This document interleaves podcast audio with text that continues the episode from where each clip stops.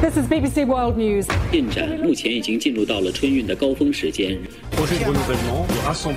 重点地区细颗粒物 PM2.5 나라방 뉴스 살펴봅니다. 글로벌 뉴스 전주현 외신캐스터 어서 오세요. 네, 안녕하세요. 유엔이 안전보장이사회 상임이사국 다섯 개 나라, 미국, 영국, 프랑스, 중국, 러시아죠.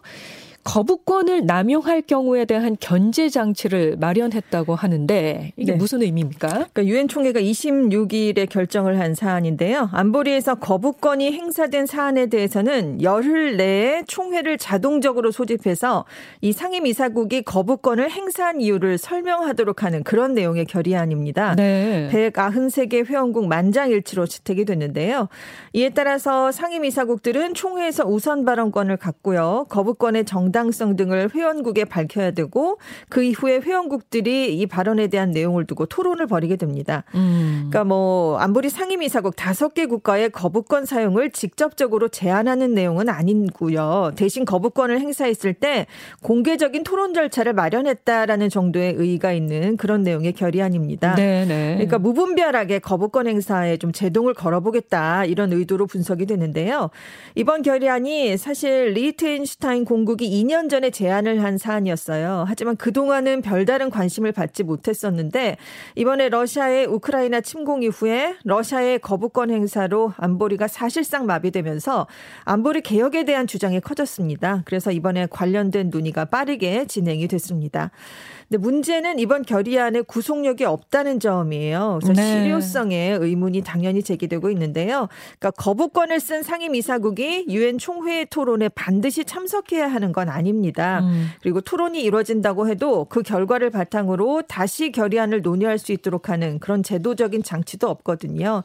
그러니까 현재와 크게 달라지지는 않을 것이다라는 분석이 대세를 이루고 있는데 다만 유엔 회원국들이 안보리 상임 이사국들의 거부권이라는 이 막강한 권한에 대한 문제 의식에 공감을 했다는 점 네. 그리고 견제 수단을 마련하고자 했다는 점만큼은 77년 유엔 역사상 상징적인 일로 평가가 되고 있습니다. 그렇군요.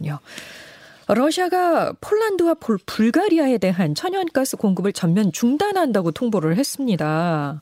어, 이게 우크라이나 지원을 약화시키려는 의도로 분석이 되고 있죠. 그렇습니다. 유럽을 압박해보겠다 이런 얘기인데요. 폴란드와 불가리아 정부가 러시아의 국영 에너지 회사인 가스프롬으로부터 27일부터 가스 공급이 중단된다는 통보를 받았다 이렇게 밝혔습니다.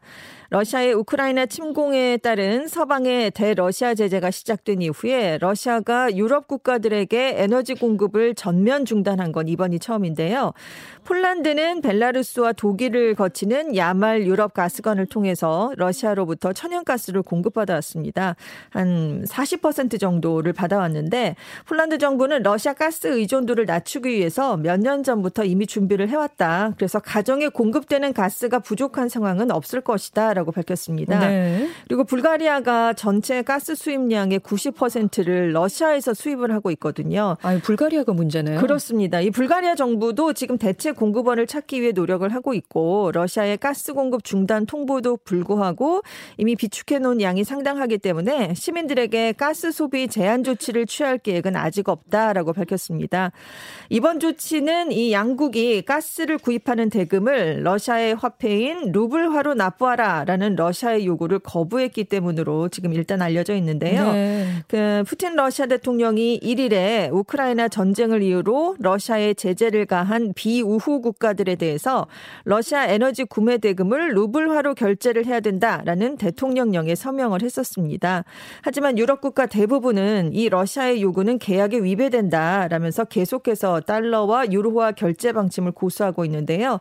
그러니까 러시아가 이렇게 루블화 결제를 거부하는 유럽 국가들 가운데 일단 폴란드와 불가리아를 가스 공급을 중단하는 보복 조치의 첫 번째 목표로 택한 셈입니다. 그렇군요. 근데 왜 이런 이러면 이 두 나라가 됐을까? 지금 폴란드는 우크라이나랑 국경을 맞 대고 있잖아요. 서방이 무기를 지원하는데 이게 우크라이나로 들어가는 통로가 폴란드입니다. 음. 그리고 이제 불가리아도 한때는 러시아의 동맹이었지만 최근에 서방의 대러 제재에 동참을 하면서 러시아랑 거리두기를 하고 있거든요. 그리고 가스 의존도도 높고요. 음. 일단 유럽의 가스 거래 가격은 이 공급 중단 방침이 알려진 직후에 17%나 상승을 했습니다. 왜냐하면 이 위협이 다른 나라들에도 얼마든지 이어질 수 있기 때문이거든요. 그래서 지금 블룸버그 통신은 독일 처럼 러시아 가스 의존도가 높은 다른 나라들의 반응이 주목된다. 그래서 독일이 과연 루브라 결제 요구를 받아들일지 아니면 계속해서 거부할 건지 좀 지켜봐야 된다. 이런 얘기를 내놨습니다. 자, 덴마크 정부가 세계 최초로 이 코로나 백신 접종 프로그램을 중단한다고 밝혔어요. 그렇습니다. 26일에 코로나19가 현재 통제되고 있다면서 세계 최초로 백신 접종 프로그램을 중단하기로 했습니다. 덴마크 보건청은 백신 접종 프로그램 중단 방침과 함께 다음 달 15일 이후부터는 백신 접종 초대장도 발송하지 않겠다 이렇게 얘기를 했는데요. 네. 지금 중단하는 이유로 이 점을 들었습니다. 백신 접종률이 높다는 점, 신규 감염자가 감소하고 있다는 것, 입원율이 안정화 되고 있다. 이런 얘기를 내놨는데 지금 덴마크에서는 580만 명의 인구 중에 한 81%가 백신 접종을 마쳤고요. 62%는 추가 접종까지 마친 것으로 확인이 됐습니다. 네. 그래서 일단 이 보건청은 올가을에 백신 접종 프로그램을 다시 시작할 것이다. 이런 얘기를 하면서 그 다시 재개하기 전에 누가 언제 어떤 백신을 접종해야 할지 좀 철저하고 전문적인 평가를 먼저 해보겠다라고 설명을 음. 했습니다. 네. 덴마크가 작년 11월 말 말에도요, 오미크론이 대거 확산이 되니까 백신 접종에 굉장히 집중을 했었습니다. 그래서 올해 1월 중순부터는 취약계층에게 4차 접종까지 실시를 해왔는데 이번에 접종 프로그램을 중단하기로 한 겁니다. 네. 지금 덴마크의 신규 확진자가 25일 현재 1,356명이고요. 신규 사망자는 11명 정도가 나왔습니다. 이 미얀마로 갈게요. 아웅상 수치 미얀마 국가 고문이 부패 혐의로 징역 5년형을 선고받았다고 합니다. 그런데 이게 기소된 모든 사건에서 어 아웅산 수치 국가 고문이 유죄가 인정된다면 최대 190년형이 선고될 수도 있다고 네. 해요. 10개가 넘는 혐의로 기소가 돼 있기 때문인데요. 미얀마 군정법원이 26일에 수치 국가 고문에 대해서 부패 혐의로 징역 5년형을 선고했습니다. 작년 12월에 이미 선동 및 코로나19 방역 수칙 위반 등의 혐의로 징역 4년형을 선고받았다가 미얀마 총사령관이자 총리인 민아웅 훌라잉에 의해서 형기가 반 정도 줄어들었었어요. 음. 근데 1월에 지금 무전기 불법 소지, 방역 수칙 위반 혐의 혐의로 징역 4년형이 이미 선고가 됐었거든요. 그러니까 지금까지 수치고문에게 선고된 징역형을 다 합하면 이미 11년입니다.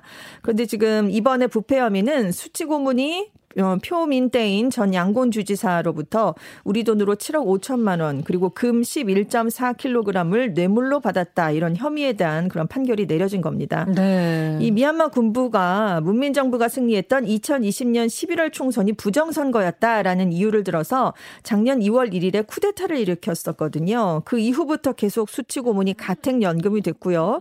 선동과 뇌물 수수 등의 10개 혐의로 기소가 된 상황입니다. 수치 고문은 현재 모든 혐의 혐의를 부인하고 있습니다. 하지만 기소된 혐의가 모두 유죄 판결이 나면 징역 190년 가까이 될 수 있다라고 현지 매체들이 보도하고 있는데요. 네. 미얀마 민주진영은 수치 고문의 정치적 제기를 불가능하게 하려는 군정의 기소다라면서 비판하고 있습니다. 그 미얀마 수치 고문이 지금 1년이 넘었잖아요. 네, 76세입니다. 예. 그러니까 완전히 정치적 네. 제기는 이제 불가능하게, 불가능하게 만드는 네. 그런 조치를 하겠다는 건데 우리가 그동안 이제 미얀마가 뉴스에서 좀 많이 사라졌었는데 어, 오랜만에 들린 소식도 참 답답합니다. 갑갑하네요. 네. 예. 지금까지 웨싱캐스터 전주현 씨 고맙습니다. 네, 감사합니다.